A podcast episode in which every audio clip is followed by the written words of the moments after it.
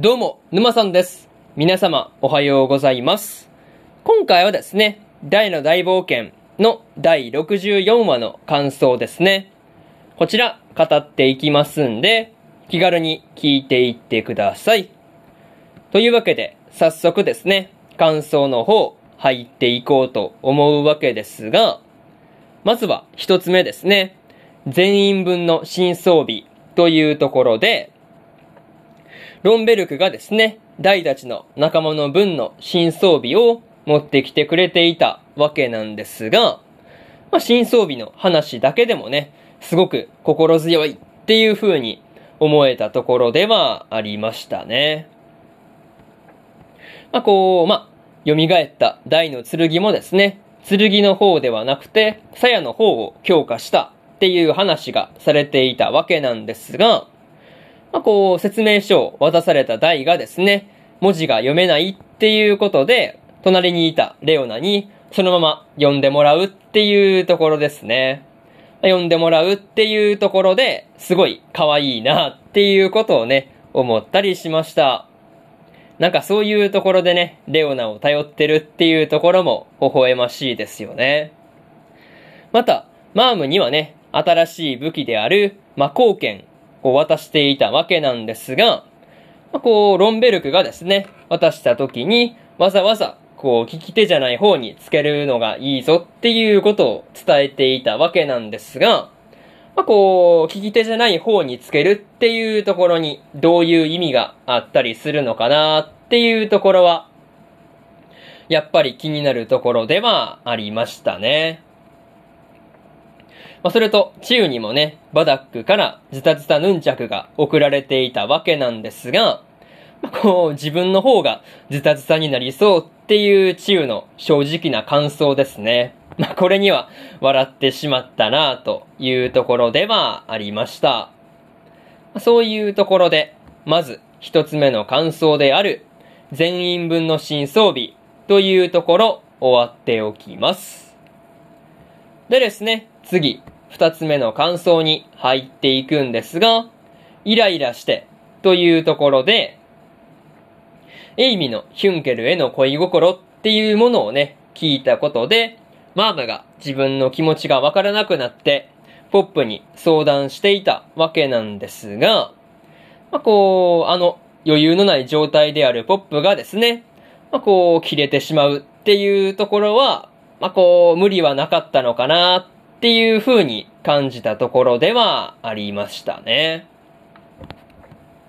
まあ、とはいえ、ポップもですね、感情に任せて怒鳴ってしまったっていうことを、まあ、翌朝にはちゃんとマームに謝っていたわけなんですが、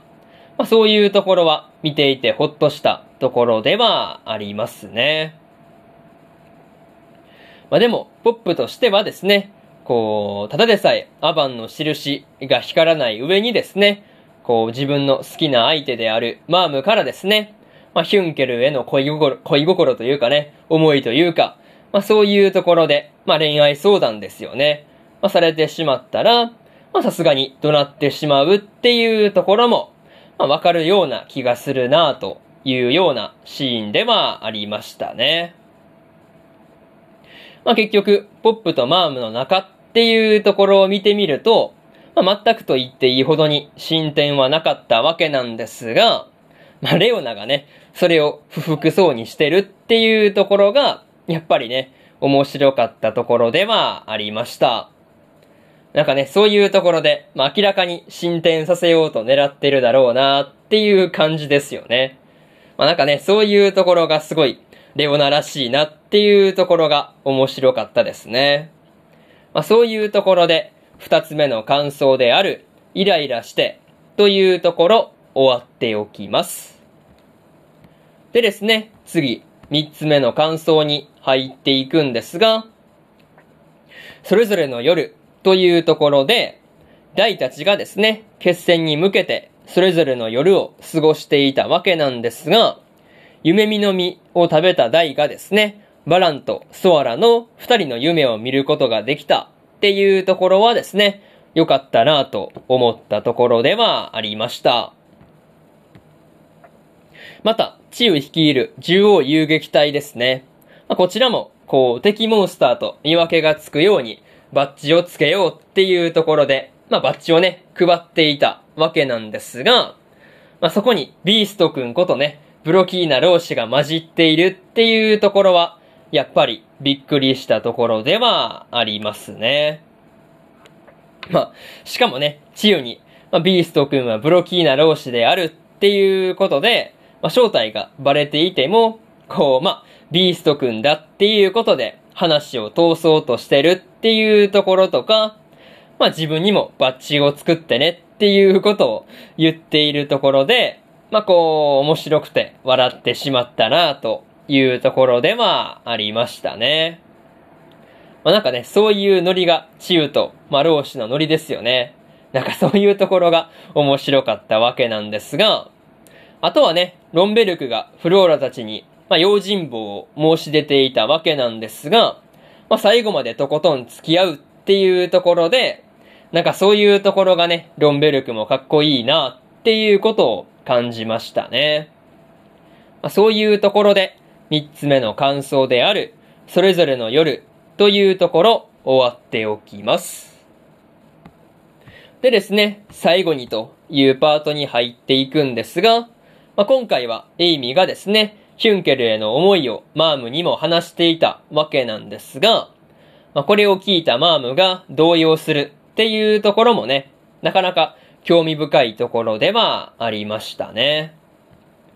それと、ポップの新装備であるブラックロッドもですね、原理はコーマの杖と同じだったわけなんですが、その使用者の意思で自在に形を変えられるっていうところが面白いなと思いましたね。またね、ポップが失敗は許されないっていうことをレオナから言われてギクッとしていたわけなんですが、本番でヘマをしないっていうことを祈るばかりではありますね。まあ、とにかく次回はヒュンケルがメインの話になりそうだったんですが、まあ、これが一体どうなるのかっていうところが今から楽しみなところではありますね。まあ、そういうところで今回の大の大冒険の第64話の感想ですね。こちら終わっておきます。でですね、今までにも第1話から第63話の感想はですね、それぞれ過去の放送で語ってますんで、よかったら過去の放送も合わせて聞いてみてくださいという話と、今日はですね、他にも3本更新しておりまして、週末のハーレムの第1話の感想と、ジョジョの奇妙な冒険、ストーンオーシャンの1話の感想、そしてですね、現実主義勇者の王国再建記の第14話の感想ですね。この3本更新してますんで、よかったらこちらも合わせて聞いてみてくださいという話と、明日はですね、オリエントの第1話の感想と、そのビスクドールは恋をするの第1話の感想ですね。この2本更新しますんで、よかったら明日もラジオの方聞きに来てください。というわけで、本日4本目のラジオの方終わっておきます。以上、沼さんでした。それでは次回の放送でお会いしましょう。それじゃあまたね。バイバイ。